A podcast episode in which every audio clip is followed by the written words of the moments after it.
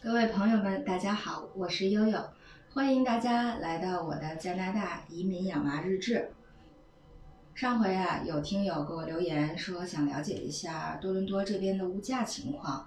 啊，正好呢，我手边也是拿着这一周，呃，这个周边各超市、呃购物中心、呃家具店。呃的这个打折和这个价报价单啊，因为每周啊都会有这样的资料发给这个本地的居民，所以正好我手边就是拿着这周今天刚刚收到的，所以就想呃那这一期不如就呃这个啊，尤其是报报猪肉价，拉拉仇恨吧。呃，肯定大家都特别关心这个肉价哈，因为确实在呃这个无论是英国还是加拿大。这个猪肉啊，其实都不是特别主流的红肉，主流的其实还是牛肉、三文鱼、鸡肉，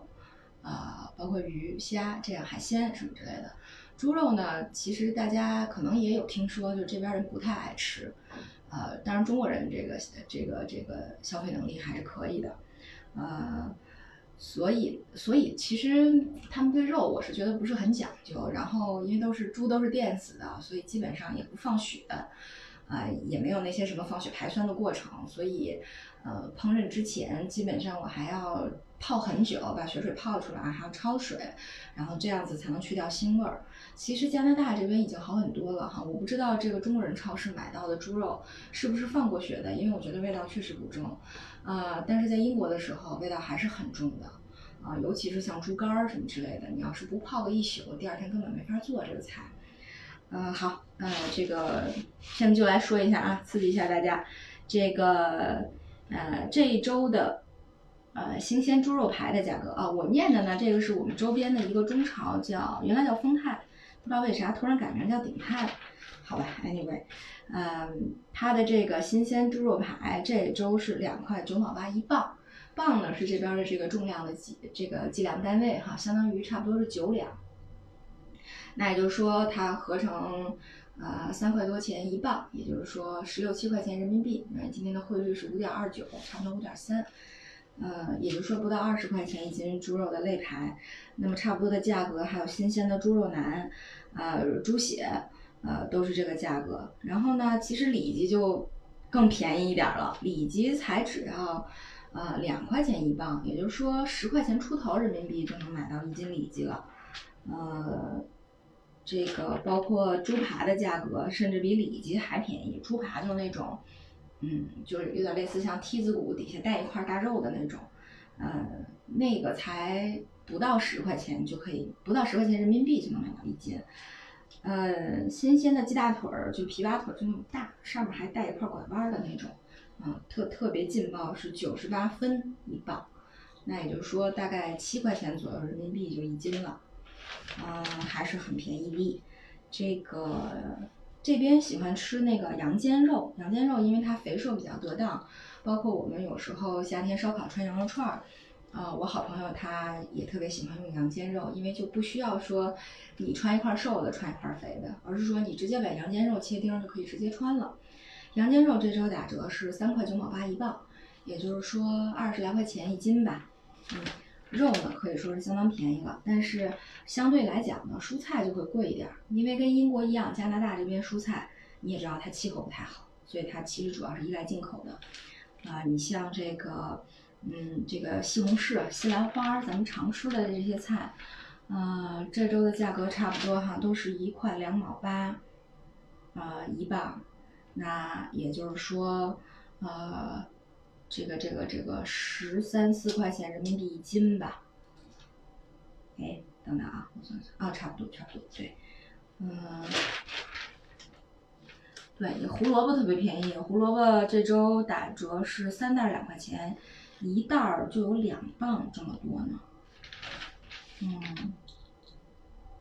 两磅就是将近两斤了，那相当于是六斤才十来块钱哈，也就是说一块多钱人民币。啊，就能买一斤胡萝卜，还可以啊，这个价格。嗯，对。然后比如说比较代表性的，像食用油，食用油呢是呃一，它是论桶装的这边，呃这边比较爱吃的是菜籽油和玉米油。呃，差不多一桶是两点八四升，我看到的这个桶是两点八四升，不是很大的哈。那么呃通呃这个平时平时的价格是呃八块九毛九一桶，那这这周做活动是五块九毛八一桶，嗯那对，差不多就是三十来块钱一桶油，嗯，价格也还是可以的。嗯，然后呢，另外说起来这个，呃，跟火锅相关的，因为冬天到了嘛，这个，呃，反正到了中超你会发现也有专门的这个，呃，比较集中的货架，摆的都是各种的火锅原料，啊，像这个，呃，牛羊肉卷啊，金针菇啊，绿茶呀，午餐肉啊，呃，各种这个锅底啊，蘸料啊，呃，各种都有。那像金针菇差不多是呃两袋儿，就两小袋儿一块五，呃一点五磅呃一点五刀，嗯，基本上就是呃呃不到十块钱两袋儿吧，嗯，它这个牛肉卷儿也是那种一大盒，哎呦具体我没看几斤哈，呃但是呢它是六块九毛八一磅，那也就是说呃不到四十块钱呃一斤。呃，差不多这个物价就是，呃，食品的物价就是这样。我看我在哪能找这个鸡蛋的价格？因为我妈前两天来电话说，呃，北京这个鸡蛋涨得特别的夸张，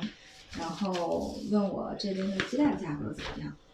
嗯，我看看啊，能不能找到鸡蛋？嗯。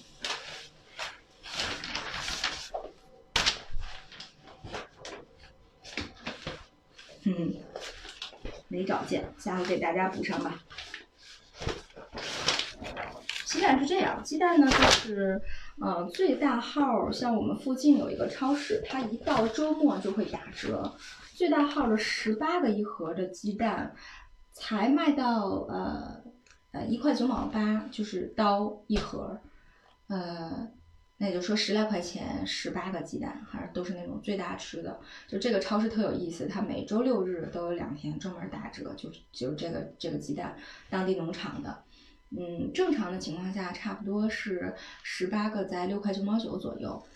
呃，对。然后我没有找到这周的报价，但是通常情况鸡蛋是这么一个价格。